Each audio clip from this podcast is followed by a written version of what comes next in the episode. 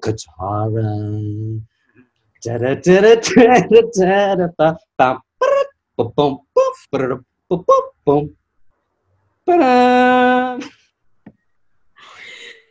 Great, thank you for that. So good. Thank you so much. This podcast contains mature content and is only intended for adult audiences. Listener discretion is advised. Oh my gosh, we're all here and welcome to Katara, a queer Asian American and Pacific Islander review podcast for Avatar: The Last Airbender. Now introducing, we have a special guest from the beloved series of Harold and Kumar, John Cho! Oh my god, hi, it's me, John Cho, everyone, straight from production. How's it going? And I am happy to also be accompanied here by your favorite side candy that's actual trash for your body and also good for your body. Tootsie Roll! Tootsie Roll! Hi, I'm T-Roll. And I'm so excited to introduce our other co-host, Clubbed Foot. Oh my God. How did you know? I smelt it. The doctor says in 6 months, I should maybe be able to walk. With assistance of a guide dog. Hey everyone, so we are super excited to talk about Avatar: The Last Airbender Book 1, Water, Chapter 3, The Southern Air Temple. That's the theme, I think. I think I remember that. Of this That's episode? The theme. Yeah, the musical theme for the Southern Air. It's supposed to embody the air temple. It's also supposed to sound nice. I don't know if you were thinking about that, but it should sound nice. Clubfoot, if you had a musical theme for your life, what would it be? Could you give us a little taste right now? The first thing was bow, wow, wow, wow. That's mine. Bow, wow, wow, wow. Clubfoot. Bow, wow, wow, wow. Clubfoot. Yeah. Don't you want to party over there at Clubfoot? Hey. I was gonna say that Clubfoot's theme song would just be the background noise from the E.T. porn video. No! Oh my god. I hate that exists. E.T. fuck home. E.T. bone home. Oh my god. So this episode starts with Aang being hella excited to show his friends the air temple. And then, oh my god, talk about delusional. Katara's like, bitch, your family's dead. And he was like, you're stupid. Why would they be dead? Oh my god, you're so They ignorant, are so Katara. Resilient. They're just because no one's seen them doesn't mean that they're not hiding under a rock somewhere. You know what I mean? Did Aang forget that people can climb? People can fucking climb. Katara tries to be nice about it. A lot can happen in 100 years. Dumb bitch. And the subtext is literally, bitch, they're dead. They're dead. They were murdered horrifically, Aang.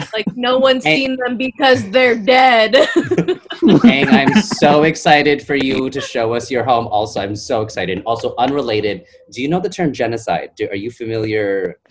Unrelated, do you need me to walk you through this concept real quick? I just want it to not be fresh, you know? So that's the vibe that we're getting right when we start off. Zuko, we cut over to Zuko.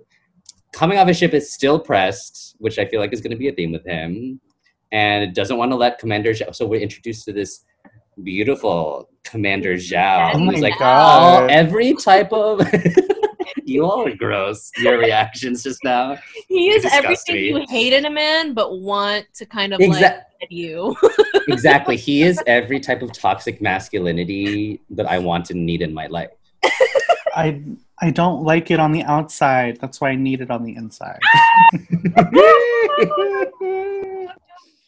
Oh my goodness. So we meet Daddy Commander Zhao, who is clearly already like peacocking the second that he sees Zuko, which is also like Zuko is immediately trying to hide the fact that he found the Avatar. And we also learn, really fun, that Iroh is actually a retired general and called the great hero of our nation. So that's some new information that we're first learning for the first time. Yeah, more like whoa, right? Yeah. Oh my god. Also, can we talk about Zuko's voice in general? It just always sounds like it's Dante Basco. No, I did not know that Zuko's voice is Dante Basco. It's Rufio. Come on, girl. The debut. Wait, did y'all watch The Debut? Of course. You are talking to two millennial Filipino Americans. What do you think the answer is to that question? Oh my god! A debut. Dante Basco was there. You are Dante Basco. Oh my god! But do you remember the line where they're like, "Flat noses, it makes it easier to kiss" or something? It was so bad. It's like that line I feel like has gone on that trajectory where like we first all heard it and it was terrible, and then we like 10 years later like, oh, that was so embarrassing, and then now it's like that was such a sickening line. You know, like what bravery, what commitment to like dumbassery whoever wrote that line. Like live. Also, can we talk about like just the disparity in quality of that debut? Like, it was in a typical gym, which totally makes sense. Absolutely, Bay Area debut. And by the way, not to interrupt you, but just in case for our listening audience, if you're not familiar with what a debut is, it's essentially a Sweet 16 for Filipino Americans at age 18. And really, it's a time for fathers to sell their daughters away to marriage. I was literally about to say it's where we auction off their virginities. Oh, sorry. T-roll. Well, you were in the middle. Sorry. You were in the middle of dragging the debut. You were in the middle of dragging cult classic the debut.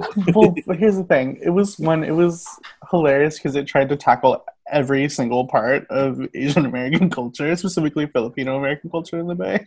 But then, like, actually, I guess this does make sense. Like, it was in a pretty mediocre gym, and then it had like top-notch Filipino cultural dance. Do you remember? I remember sitting there, like, oh, okay, so they brought in the professionals. They like called in UC Davis, and we're like, all right, everybody, we need you to come up here and do your little tickling.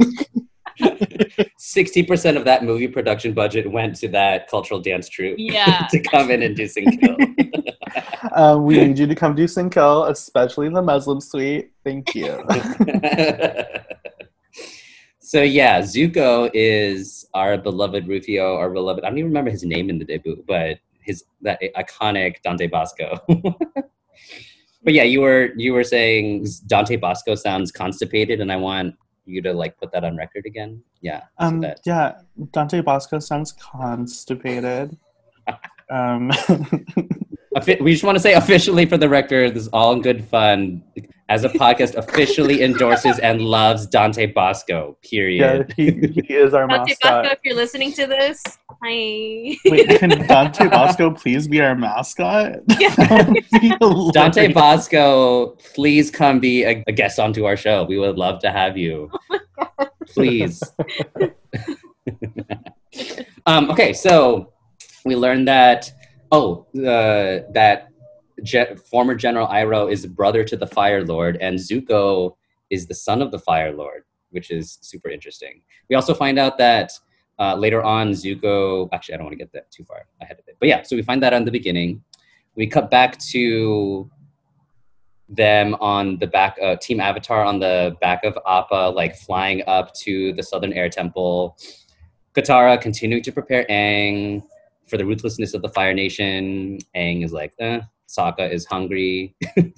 And then, honestly, they come up to, like, one of the most beautiful reveals I think I've ever seen in animated like productions ever, of like the Southern Air Temple coming into view. I was like, I literally, this is like the 5th time I've ever seen this shot, and I literally gasped again. I was like, they have like these moments of like not so great animation, like it's very clear like when it was made, and then they have these moments of just beautiful fine art. Like it's just so pretty.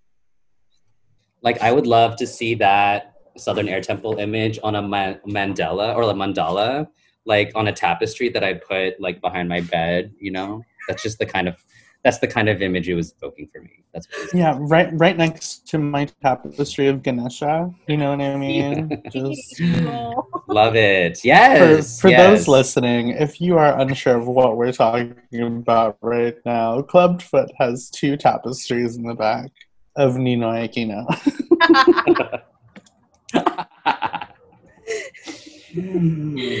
So after the reveal of the Air Temple, we cut back to the Fire Nation, and Zuko and Iroh are having tea or dinner, I forget what it was, with Commander Zhao.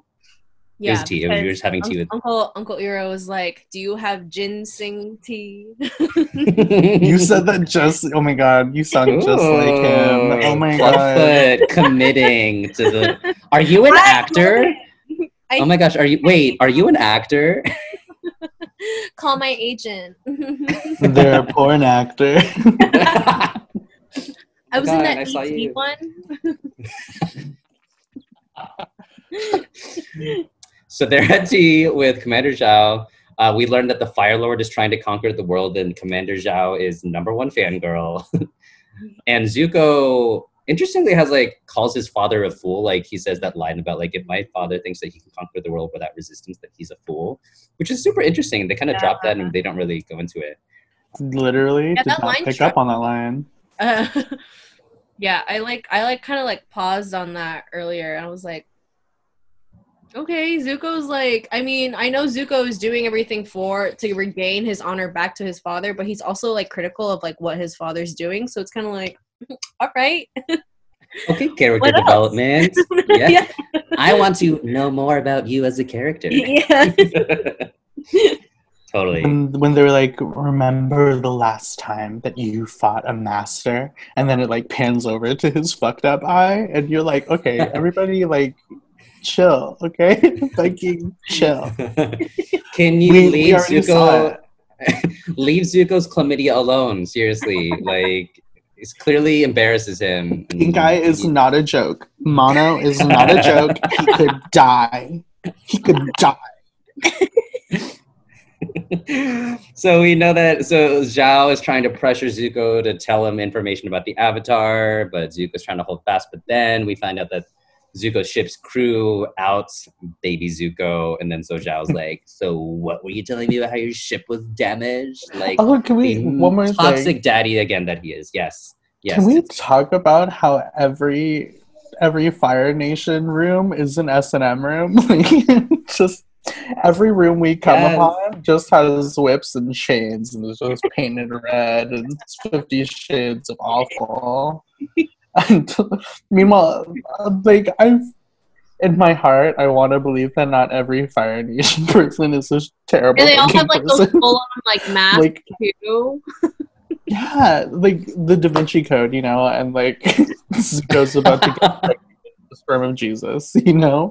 Just, absolutely. Why is it so gross in every room we go into? And so hot. Yeah. Oh my god, did you just say sperm of Jesus, like, in reference to the Da Vinci Code? Yeah, remember? They needed to continue. I do remember. They have to continue the line of Jesus Christ. Tangents. One small fun fact that I think I might get slightly wrong, so please correct me on Twitter, or like in the comments if I fuck this up. But I remember one time the voice actor for Commander Zhao is actually the same dude who, well, it was inspired by the character from the movie in The Patriot, by like the main British antagonist in the movie The Patriot, who's the same actor who plays Lucius Malfoy in the Harry Potter series. So like that entire like character of like Lucius Malfoy, that like antagonistic British officer, is literally Commander Zhao in this universe. So the more you know, you know. So that's why I'm sexually conflicted. Were you okay? Honest hour. Were you attracted to Lucius Malfoy? I was not.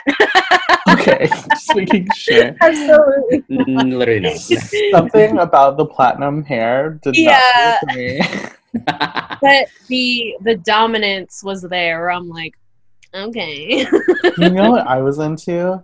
I was into Lord Voldemort being dunked into the cauldron in Goblet of Fire. You know? Like when Wormtail just like drops his ass in.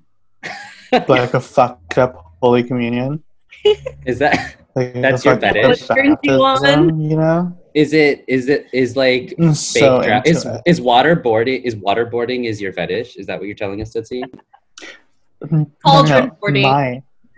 My kink is Voldemort looking like a dinosaur fawn, a baby fawn. You know what I mean? Just gooey and like skeleton showing. Just those are the things I'm into. Totally. Reptilian sex. Yeah. Reptilian intercourse. And scalding hot water. Mm. Mm. Ew. Bet you've never had adobo like this one, huh? So we go back to the air temple and we learn that no one is left at the air temple. And Katara and Sokka... So, like, so, it's funny because, like, Aang is starting to, like, put the pieces... He's like, it's so weird. Like, this used to be full of life. And then Katara and Sokka, like, look at each other like, so how do you play airball? and then like a second later, they find that Fire Nation helmet, and then Sokka's like, you need to tell Aang, and then Katara calls him over. And the last second, she's like, so look at this waterbending. Like, it was literally that moment when like Big Bird finds out that his neighbor died. Do you guys remember this episode? When oh my God, wait, like, Big Bird? Yeah, in Sesame Street. No, I do not remember. What are you about? I'll send it over. But Big Bird comes over and he's like, I drew this picture for Mr. Club Thumb. And he had just died previously. Like, they were all just talking about how he died. And Big Bird comes over and was like, I drew this picture. And they're like, all kind of like looked at each other and went, who's going to tell the bird? Like, are you going to tell the bird? I'm not going to tell the bird. And then one of them walks over and is like, Big Bird, he's dead. And then Big Bird goes, when's he coming back? And right there is when I climaxed. I hate you. No, but I do remember reading somewhere that, like, I mean, we all know this, with Sesame Street touches on, like, every, like, real topic in the world, which is why Sesame Street is amazing. But I do not remember that episode. I'll send it over. It's so sad. Oh did you see, it's another Big Bird reference, did you see Big Bird sing at Jim Henson's funeral? Oh my gosh, no. You need to send us all of these. I'll also send that over. Big Bird, like, okay, it's not funny, but Big Bird, like, hunkers down the aisle towards the microphone. Oh, Lord. Yeah, there's, like, this pan camera. Like, it looks up at Big Bird at the top of the building, and it's, like, Big Bird walks down, like, clunk, clunk. Towards the microphone, and then like the piano's playing, and Big Bird gets up there, and then he goes, "It's not that easy being green," and I'm just sitting there, just shitting. You know what I mean? Oh my gosh! Oh, that. That's sad. Well, on that note, let's go to our first commercial break, y'all. Hi everyone, it's Tootsie Roll here to let you know that Katara is brought to you by Wix. You can sign up for Wix and create your own website. Sorry, my dogs. about Club Thumb's dogs, about Katara. My dogs are howling. I am so sorry. That is totally fine. Literally, so my partner is actually in the process of letting my dog out of her torture cage. And because she's actually in the middle of like a diarrhea spell, and so like normally we take her out, but like because we live on the third floor of the apartment building and there was carpet on the stairs, like we're not risking it. So like until the diarrhea clears up, we're just letting her poop in the apartment. And so you might hear puppy diarrhea in a minute, and I just want to extend this moment even longer. Can I read you the commercial? Yeah. Yeah. Totally. Here we go.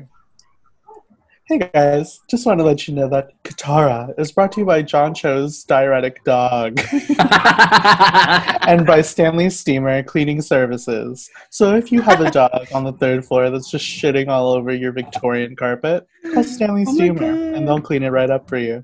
Let's get back to Tootsie! I guess for Phil. But also, yo, John, this dog sounds like a fucking nuisance. Like, oh my god. She is a nuisance. That's why we torture her in that crate. Also, PETA, it's a joke. That's a joke, PETA. Like, I'm not torturing our dog. Oh my god, take a chill pill.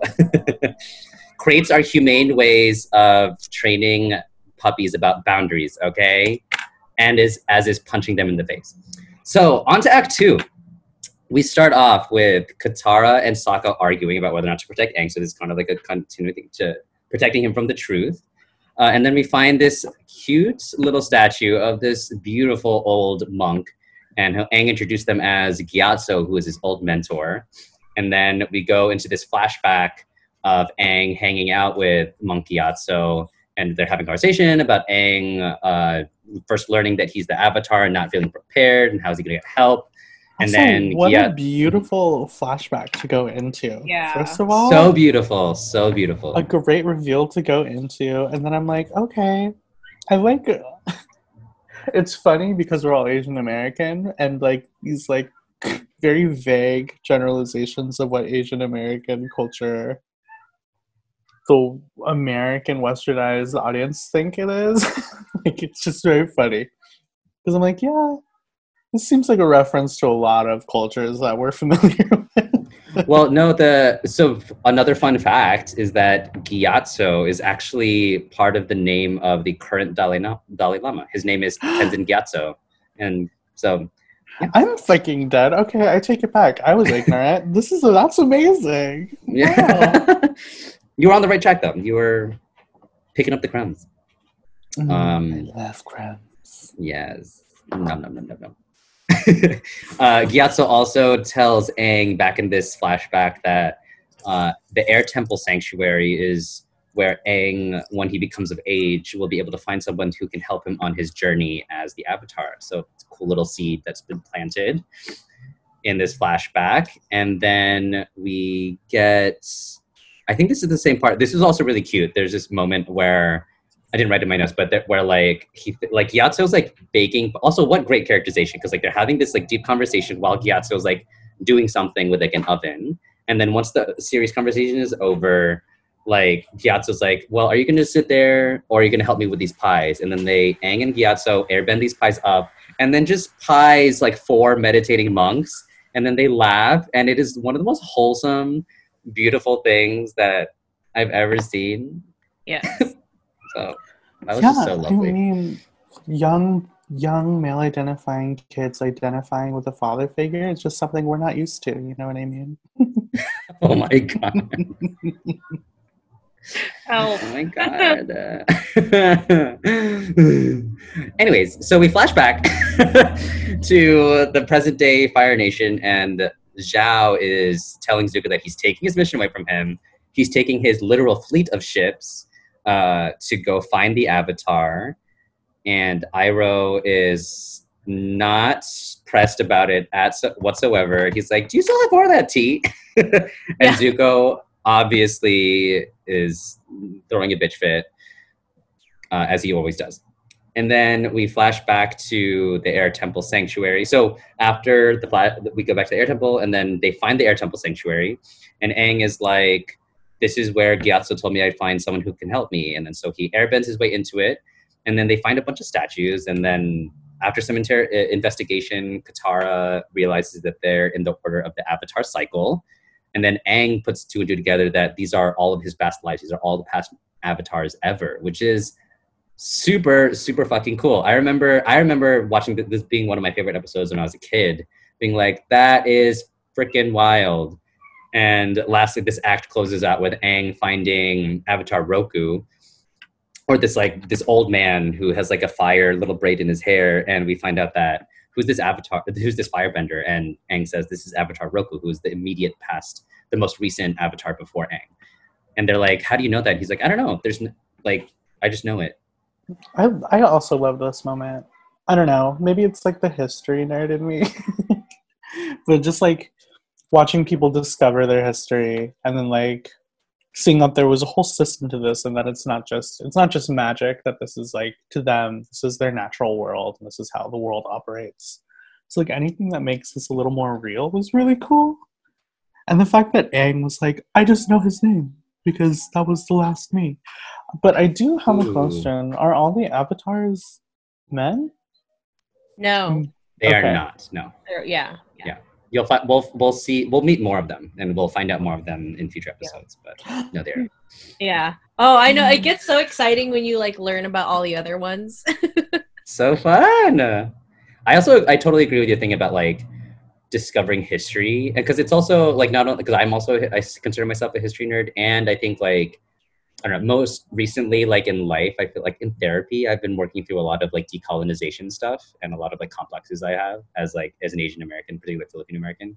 And I feel like what a cool, I don't even know if this was intentional on the writer's part, but what a cool, like Aang loses his memory or like is in stasis for 100 years, basically, right? He's frozen for 100 years. So there's this huge piece of his past, like his identity is very much like in his community and his mentors and in this temple and in this place, and he's away from it for so long. And maybe that's what's potent about him finding his old avatar, because it's like he now, to be a full person, like needs to find out what happened to Gyatso, what happened to all the people, what happened to Roku, what happened to all these avatars that I just recently learned that are all part of my past life. Like that's how I become a full person, is to relearn stuff that has been taken from me, bitch. Oh my gosh. Okay. And that's on decolonization. That's on that. That's on that, bitch. I was just thinking about this last night, and like I want to like talk about this more eventually, and I won't get too serious, but like the violent curriculum regarding how we learned in the States, violent curriculum regarding Black lives, regarding like slavery, regarding the civil rights movement.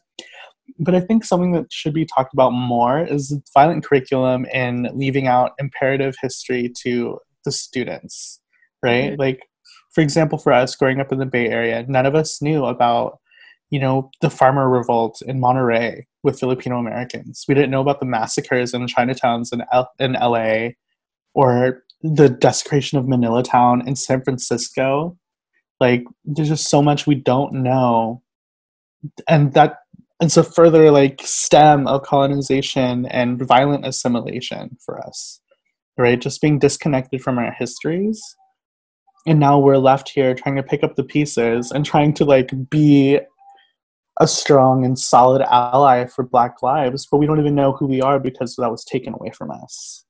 So yes. Where do we, So Aang coming back 100 years later and figuring out his own history, or like trying to put the pieces together, it's beautiful but bittersweet because it's so relatable.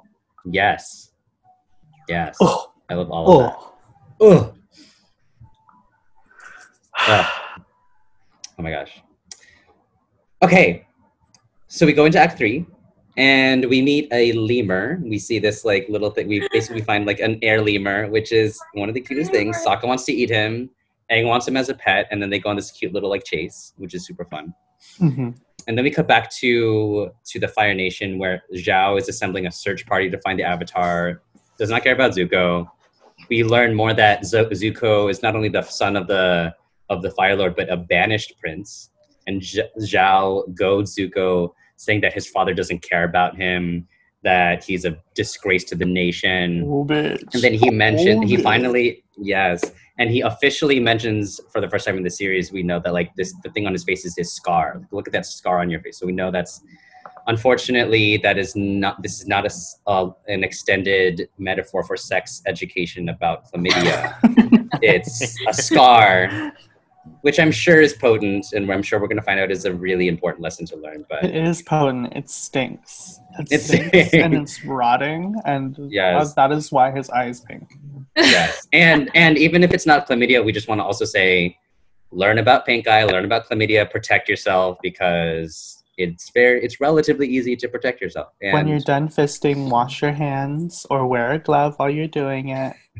Okay. Yes. Remember, palm up. Palm up. Oh my god. And then Zuko, after all this bullshit being said to him, Zuko challenges Zhao to an Agni Kai. Yep. Which is super cool, which basically we figure is like a duel. And more fun facts, Agni Kai is actually a created word for this universe, where coming from two words, right? So Agni is a Sanskrit word for fire and or the fire deity. And Kai is Japanese for like meeting. And as I was looking it up, it was like usually a business meeting, but really any meeting of two more people. So this is literally, literally fire business is fucking fighting each other. Bring out the contracts. Get the notary on the phone and the fire marshal, bitch. Like, who else is on the line? This is Fire Nation Capital. Who else is on the line? Yes, please remember to go on mute if you're not speaking. Hi, Zuko. All right, this is the fire marshal. Hey, Dante, yes, this is the notary. So we cut back to the Southern Air Temple, and then on this chase, like, Aang is searching for Momo, and a really sad moment where Aang stumbles upon some corpses of firebenders, and then at the center of them is what we soon find out is his old mentor Gyatso, and he like crumples in emotion. And honestly, like I knew it was coming, and I like felt it. I was like, "Ugh, this show takes me." And then all of a sudden, his Aang's sort of starts to go into Avatar state. So his arrows light up, his eyes light up. And then Avatar statues within the Air Temple Sanctuary, and then we start seeing in the Earth Kingdom, in other water tribes, and in the Fire Nation, Avatar statues all light up across the damn world. The Avatar has returned, bitch. Like, okay, what a moment. I got questions. I guess this is me. Like, this is my Capricorn moon coming in, and my Virgo rising. Oh, Lord. I just need to be, like, pragmatic about this. What the fuck does the eyes lighting up mean? Is it, like, energies, like, going across the universe? Or, like the Avatar returning. It's the Avatar. That's all you need to know. What is the science behind it? She's back.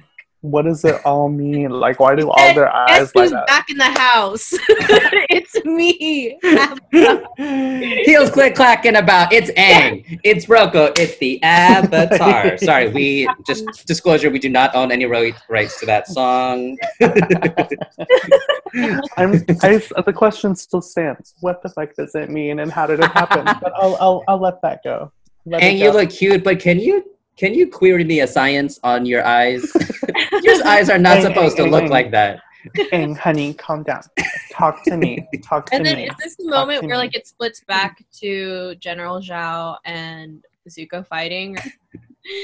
When they stand up and the shit like falls off their shoulders, I'm like, okay, first of all, I get the ceremony of things, but it seems like that was fucking useless and a complete waste of resources you don't have. So I just also want to say, when I was 10 years old in 2002, 2003, and when watching this and like that in the closet, right, looking at Daddy Zhao. And honestly, at the time, it wasn't, like, right now, like, I'm, like, not sexualizing Zuko because he's a teenager and that's weird. But, like, back then, it was not weird because I was a child.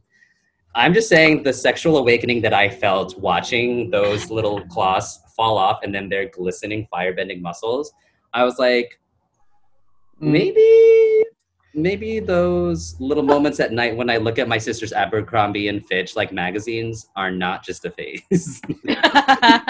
First of all, I just want to say we love a preface before we say something. Yeah. My favorite thing we do, things we do now. And then two. I love how much time we take up. There's just like, it's like longer than the entire takeaway. It's like the setup.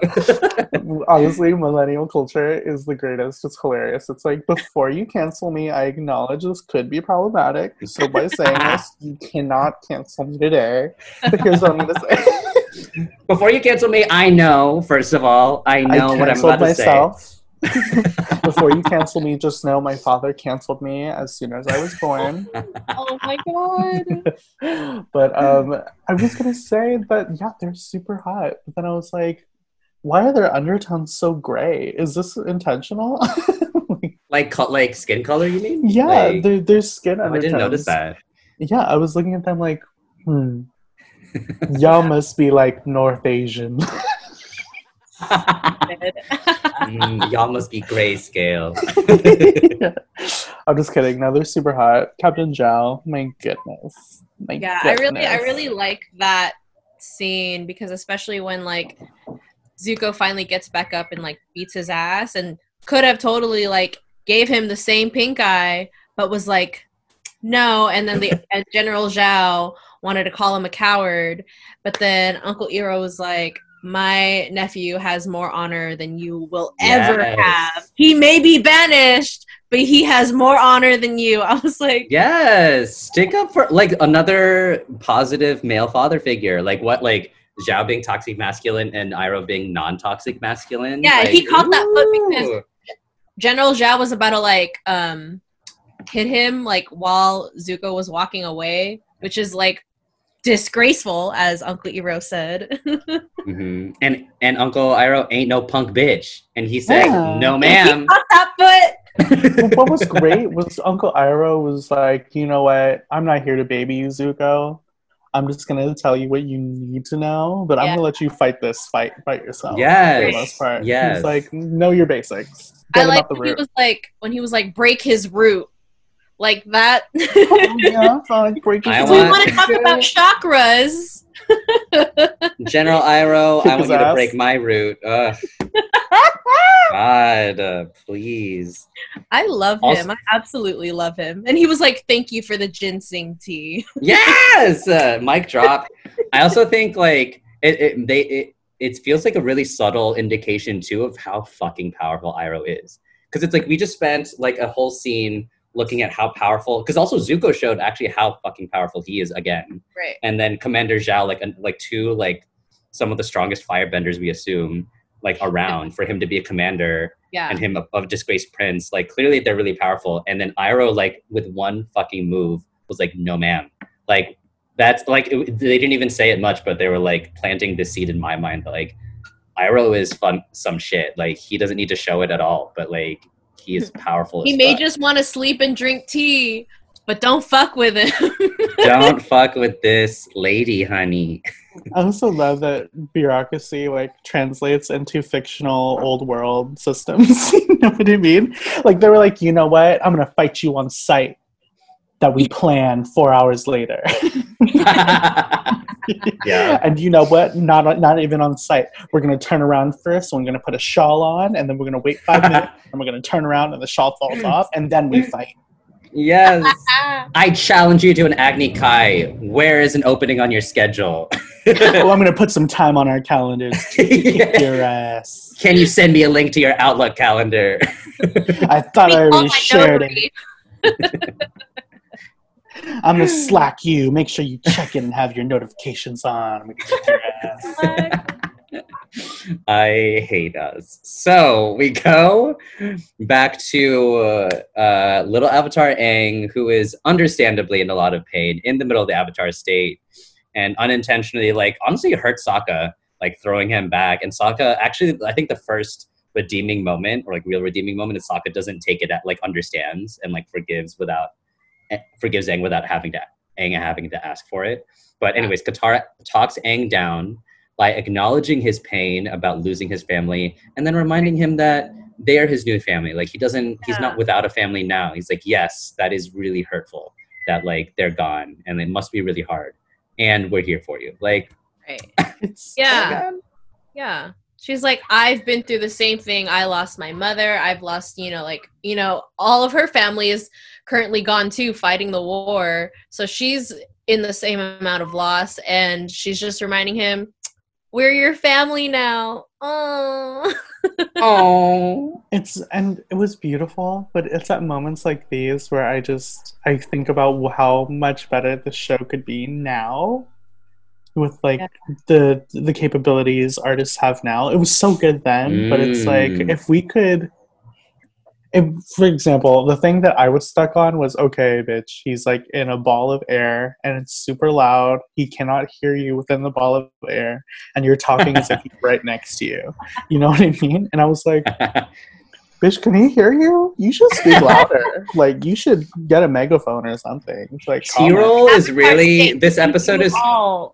He can do all... And T-Roll really is fixated on this episode on the science of this world. And I think... I know. I want to see you and acknowledge you and invite you to, live in the fantasy. You know? Yes, your questions are valid and... logically work. First of all, you are not the first person. My mom, my dad, my therapist, and my psychoanalyst have told me to let it go. And and Elsa has told me many a time. I know Elsa, and that bitch has problems of her own, and she needs to take her own advice. Okay. Oh my god, you're even critical of Miss Elsa. Miss Elsa, lesbian icon. For real. Is she really a lesbian? I don't know officially or not. So you're outing Elsa on our podcast? That's what we're doing? That's what we're doing? She's gay. Hate to break it to you, Mary. Let It Go is her coming out of the closet. Yes. If that's not a queer anthem, I don't know what it is. So she talks him down. Aang kind of says this line where he makes this real, he says sorry. So he does apologize. And then he says that I really must be the last airbender. Boom. Show title drop, bitch. That was no really offense, beautiful. I loved it. No offense. Katara told you. She said that at the very beginning that they were probably all dead. And you said, no, bitch, I'm not listening because I'm male identifying and women are stupid. what do you know, waterbender, wannabe waterbender? The fuck? Yeah. You can only get to the air temple with a fucking flying bison. Stupid. And he goes and realizes, oh wait, she was right, and now I'm upset. Bitch, we could have saved you the pain. True. So and true. Then thank you. My most favorite part happens where Momo catches up to them into the air temple area, and then Momo actually gives food to Sokka because he knew that Sokka was hungry and was like, but you ain't gonna eat me. Yeah. And then up to Aang, and they're all friends, and then Aang introduces the lemur to them as our new family member. Yeah. And then they're like, what are you gonna name him? And he steals a peach from Sokka, which I guess peach translates to Momo, right? I guess. Right? Yeah, let's go with that. I feel like that's where I read it, because he stole that fruit from Sokka, and I think that fruit is called Momo. Oh. Yeah. And then I didn't catch that. Yeah, we'll name him Momo. Okay. They're a linguist, bitch. They're a linguist. I love Momo so much. Yes, etymology. Wow. Ooh, wow. Swallows, bitch. Okay. So we all know Clubfoot has a little bit of a thing for animals. That's okay, and that's we see you and we don't judge you. You should introduce them to your diuretic dog. Maybe they can do some help. Maybe they can plug that hole. No. Maybe my dog is diuretic because of Clubfoot. Leave her alone. You take your Clubfoot out of there. Get out of her. Can't play for you. Ow! And then we finished the episode with them. Oh, well, and it was really good to that moment where Aang was introducing Momo to everyone and saying it was really beautiful at that, because he was like, Aang, he was like, Appa, Momo, and Aang are like, we are the last living survivors of this place. And like, we have to stick together. And I was like, ooh, resilience, like after genocide and like what we were talking about earlier about like decolonization and like rediscovering and like rediscovering family and like love and like community is resilient. And I'm like, oh, this is the trauma everything I need to, they're all going through all at once. My goodness. And they're just like, you know what? We're going to keep going because this is the old world, bitch. And traumas happen every 15 minutes. Just like BART trains. Ow, ow, ow. So that was the episode. What was y'all's fave? I have to say that the firefight between Zhao and Zuko, soup's hot, soup's into it. Yeah. I'm still, I guess again, my Virgo rising coming out. I still don't understand why the shirts are off, but the pants are on. You know what I mean? Like, oh my God, not everything needs a scientific justification, okay? But if the concern is that shit's going to catch on fire, then y'all should just be fighting naked like the natives. This is still a kid show! You're I guess that's just always going to be my problem. Oh my goodness. Your most problem is like, why can't y'all just fight naked? It's a children's show. Okay, then why did they make Aang fall in love with Katara within the first 2 seconds of the opening? Okay, that's he has a point. They're not naked.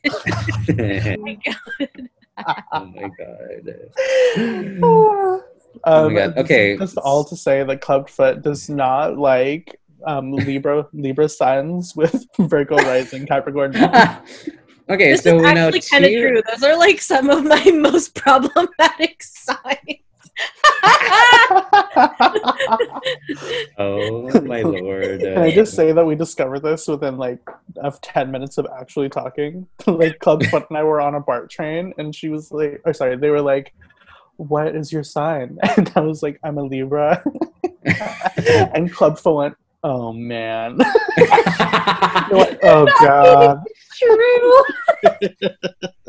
Oh my god, that's so funny. I remember when y'all read me when I shared my sign with y'all because I was like, "Oh, I'm an Aquarius sun and moon," and I don't really know much about other signs. And then T-Roll immediately was like, "That is so Aquarius of you," and I was like, "What do you mean?" Really is. That's so true. That's a valid read. What? I'm Cancer, but my moon and rising are Aquarius. You are the Cancer. Exactly. That's what I like to say. I'm a Cancer, and so is my zodiac sign. Oh!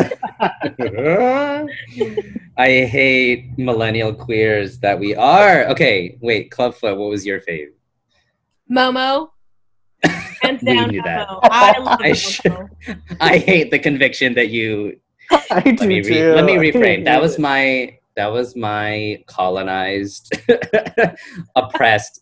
I love the conviction that you used to say that. No, I hated it. Oh my god, I wish she would just break down. Yeah. Chill the fuck out. The Momo's so significant to like the rest of the story in such little lemur ways. God, I love it. That's pretty. Oh my god, I don't know this yet. I'm excited. I just didn't know that Momo is like an integral part to the story. Like I thought they were going to be just a pet, but now I'm excited for Momo. Yay! We love excitement. So my fave was actually my favorite was Aang going into Avatar state and like the lights seen around the world that T-Roll has a lot of problems with understanding. But the reason I loved it is because it reminded me of the beacons are lit. The beacons of Gondor are lit in the Lord of the Rings. Anyone a Lord of the Rings nerd? Oh my god, no. You're so gross. I have. Wow, I love not having a fun audience. So, anyways, there's a moment in the movies. where they light a bunch of beacons, and then it basically like lights it across the world. And then at the end, right, those Fire Nation priests are like, someone tell word to the, send word to the Fire Lord. The Avatar has returned. It's like, girl, it's a messenger system. It is an ancient, it's an ancient instant messaging system, you know? Yeah. Before they hit AAM, they had the Avatar stage. Bitch. They all revered that bitch. They hate it. But also, can I just say that I know Lord of the Rings. I've been called a hobbit on more than one occasion. Okay, and my butthole is called Mordor. Oh, God! No. Mordor. What was not it about this episode for y'all? Sokka is just annoying to me. Still? Like, he did a Medina this episode? I'm hungry. I just want to eat. You're like in the midst of the most beautiful air temple. Hello. You know what? You're right. You're totally right. But that's probably it. I mean, like, I know, like, I like Sokka, but just for this episode, I'm like, you're so selfish. Yeah, totally. For me, it's... Sorry, I think it's gonna be, it has to be Zuko, right? Like,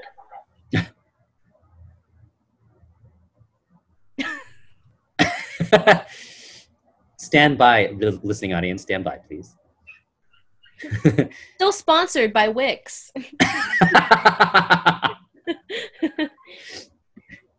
Yeah, for me, it has to be Zuko, and it has to be the, I don't know, just the continued, I don't know, disrespect of Uncle Iroh and just general angst is still not it for me. I'm sure that this will change, and we'll see how that changed later. But yeah, it's just that. Totally. I think what was not it for me was actually, hot take, Katara's overprotectiveness of Aang. I think that was a little bit like, I was like, I understand and I respect him. That is a good friend. Like, I understand why you want to protect him. And I feel like good intentions, like there's so many examples we have of like friends and parents and loved ones and like partners wanting to preserve someone's feelings at the expense of them knowing the truth. And I think we all, like, I know at least through therapy and like other things that like, and other people know through other ways that like the truth is what really allows you, like, you have to feel it, like you can't avoid, like healing requires facing the truth. And so, right. I feel like Katara, well-intentioned, she may have been, was doing a little bit of like coddling him and like honestly like delaying his healing process. Yeah, I was going to say something along the same lines. Like, it was wonderful that there was this overarching theme of allowing adolescents to express their feelings and to like show it in a productive, and I wouldn't say productive, but like an expressive way, and giving them room to do that. But there was also just so much like, I was like, you're right, with Katara, it's like so much about letting Aang be destructive and figure out what that means first before like stopping him from doing it. You know what I mean? Mm-hmm. Like, what would have happened if Katara didn't stop Aang from being in Avatar state? You know what I mean? Yeah. What would that have looked like? Ooh, interesting. I never thought about that. We're so smart, y'all. This is such a cool podcast to listen to. I'm so glad that I listened to this podcast. I don't know about you. What was the queerest Momo of this episode? The fight scene. I second that. Honestly, second. Hot. I just can't. I'm going to go with Momo bringing food to Sokka, starving yourself all day for maybe 2 or 3 days, and then binging. That was the worst moment. Actually, no, I take it back. +1, Agni Kai was queer, and I think another queer moment was actually both of the flashback of Monkey Yatso being a loving father figure to Aang, and queer in that it was such a positive... I'm just saying, like, positive male figure in your life who's like supportive and who's not toxic, that should be, I don't know if that is, but that should be queer. You know, like that should be something that we define as like queer, is like positive male role model relationships. And period. Baking. And baking, yes, and baking. And then throwing the cakes at people. And violence through baking. Pastry violence. Okay, so that's it. That's this episode. Thank you both so much. This has been terrible. I loved it. So bad. Now we're going to have our Agni Kai. Ow! Remember to go over to Wix, make an episode. Also, they should send us a check because we actually are not sponsored by them. And this is free advertising, baby. And Stanley Steamer, John Cho needs you. Call 1-800-STEAMER. Carpet cleaner. Did I get the note? You literally say the name in the song. All right, we'll see you in chapter 4. Bye. Bye.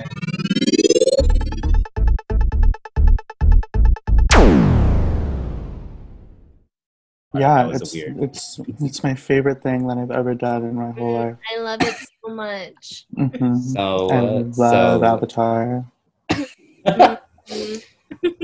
God, I hate both of you. I'm so glad that this is just a contractual gig. I don't know why my manager puts me on this bullshit. Wait, what is that like? I don't know why my manager books me on these chicken shit gigs. Yeah. I'm a fucking Emmy winner.